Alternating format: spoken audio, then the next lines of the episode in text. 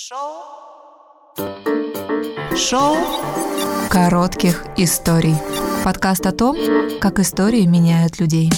Всем привет, меня зовут Дмитрий Колбов, мне двадцать девять лет, я режиссер-документалист, автор двух подкастов, продюсер, очень, очень много регалий, но еще пятнадцать лет назад не предвещало к этому вообще ничего. Я очень плохо учился в школе, меня два раза отчисляли из этого прекрасного университета, прямо из этого корпуса, и... но я закончил. И мама всегда говорила: сынок, у тебя такой мощный процессор, но такой пустой жесткий диск, и ты не хочешь его наполнять? Я говорил: да, мам, что ты говоришь? В общем-то, прошло двадцать девять лет, жесткий диск наполнился. И сегодня я вам расскажу, покажу три файла, три истории с этого жесткого диска, которые сделали меня тем, каким я сейчас являюсь. Первая история будет, наверное, кому-то веселая, кому-то грустная. Это был две тысячи двенадцатый год, матч Реал Мадрид-Зенит. Я выпил бутылочку пива и через три часа сел за руль. Еду я, значит, по Пермяково, пост Пермяково-Широтное, стационарный, кто помнит, меня тормозят. И говорят: давайте дыхнем в трубочку. Я говорю: давайте. Показывает ноль ноль четыре. В тот год должно было быть по нулям. У меня полгода стажа, я начинаю паниковать, бояться, я не знаю, что делать. Я предлагаю договориться, они говорят: давай пять тысяч. Казалось бы, пять тысяч за алкоголь. Я начинаю искать деньги, мы студенты, я их не нашел. Два часа мы сидели в этом посту.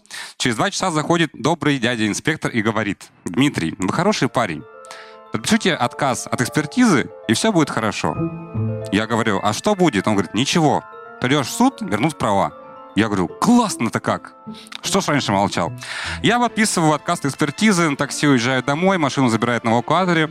Дома встречает мама, четыре утра, говорит: где ты был? Я рассказываю эту историю, она говорит: сынок, ну ты дурак. Я говорю: почему? За отказ от экспертизы два года решения автоматически. И я такой: угу. И она спрашивает: а почему ты не позвонил мне и не попросил помощи? На что я сказал: ну я же взрослый. Я сам решаю свои проблемы. Ну вот решил. Два года ходил пешком. Мораль истории достаточно простая. Не спешите взрослеть. И если есть возможность попросить помощи у близких вам людей, то лучше это сделать. Вторая история будет очень грустная. Когда мне было девятнадцать лет, у меня умер мой отец. Он не дожил до сорока пяти лет, и он всегда об этом говорил. Он часто повторял, что я не доживу до сорока пяти, и он умер в возрасте сорока четырех за две недели до дня рождения. Отец для меня был очень близким человеком, он тоже был журналистом, издателем, достаточно известным в Тюмени, и во многом благодаря ему я пошел в эту сферу и до сих пор в ней работаю. Когда мы были на похоронах, очень много его близких и друзей говорили о том, что он очень много не успел еще сделать. И в тот момент я понял, что жизнь, она конечна. Потому что в восемнадцать-шестнадцать лет мне казалось, что это будет бесконечный поток радости и веселья, но потом ты сталкиваешься с реальностью. И в тот момент я понял, что важная цель моей жизни — оставить после себя что-то, что будет жить вечно. Это не дети, это не внуки, это не могила. В данной ситуации сейчас это кино, которым я занимаюсь. И вот из этой истории можно вынести, наверное, такую мораль, что важно после себя оставлять какое-то наследие, которое будет жить всегда. И третья история, она такая будет собирательная. За двадцать девять лет я очень много сменил работ. Я работал Дед Морозом в «Алых парусах», я работал таксистом, я работал барменом, поваром, э, официантом. И семь лет я работал в ресторанном бизнесе. Я скажу честно, я очень был вообще рад работать в этой сфере, и, как и любой сотрудник общепита, хотел открыть свой бар. Вот спросите любого, кто работает, они все хотят свой бар. Но все это всегда упирается в бюрократию, в деньги и в прочее. И в какой-то момент э, мне снова пришла моя мама и говорит: сынок, тебе двадцать пять. Ты будешь всю жизнь будешь бутылки таскать и бокалы натирать?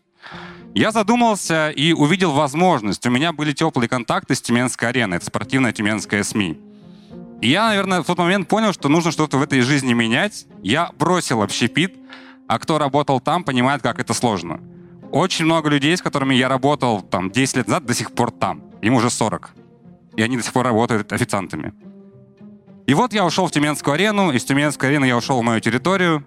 Из моей территории я ушел в мой портал. И за три года на моем портале я вырос от режиссера монтажа до руководителя. И каждый раз, когда я куда-то приходил, я видел возможность развиваться, а не какую-то преграду в том, чтобы не уходить. И сейчас, когда мне двадцать девять лет, я вижу возможность в том, что поступить в следующем году во ВГИК на режиссуру кино и телевидения, возможно, переехать в Москву, и потом вернуться и поднимать тюменское кино. В конце я бы хотел сказать мысль, которую уже озвучивали, наверное, в комментариях, о том, что если ты считаешь себя взрослым, то ты не взрослый. У меня все. Спасибо.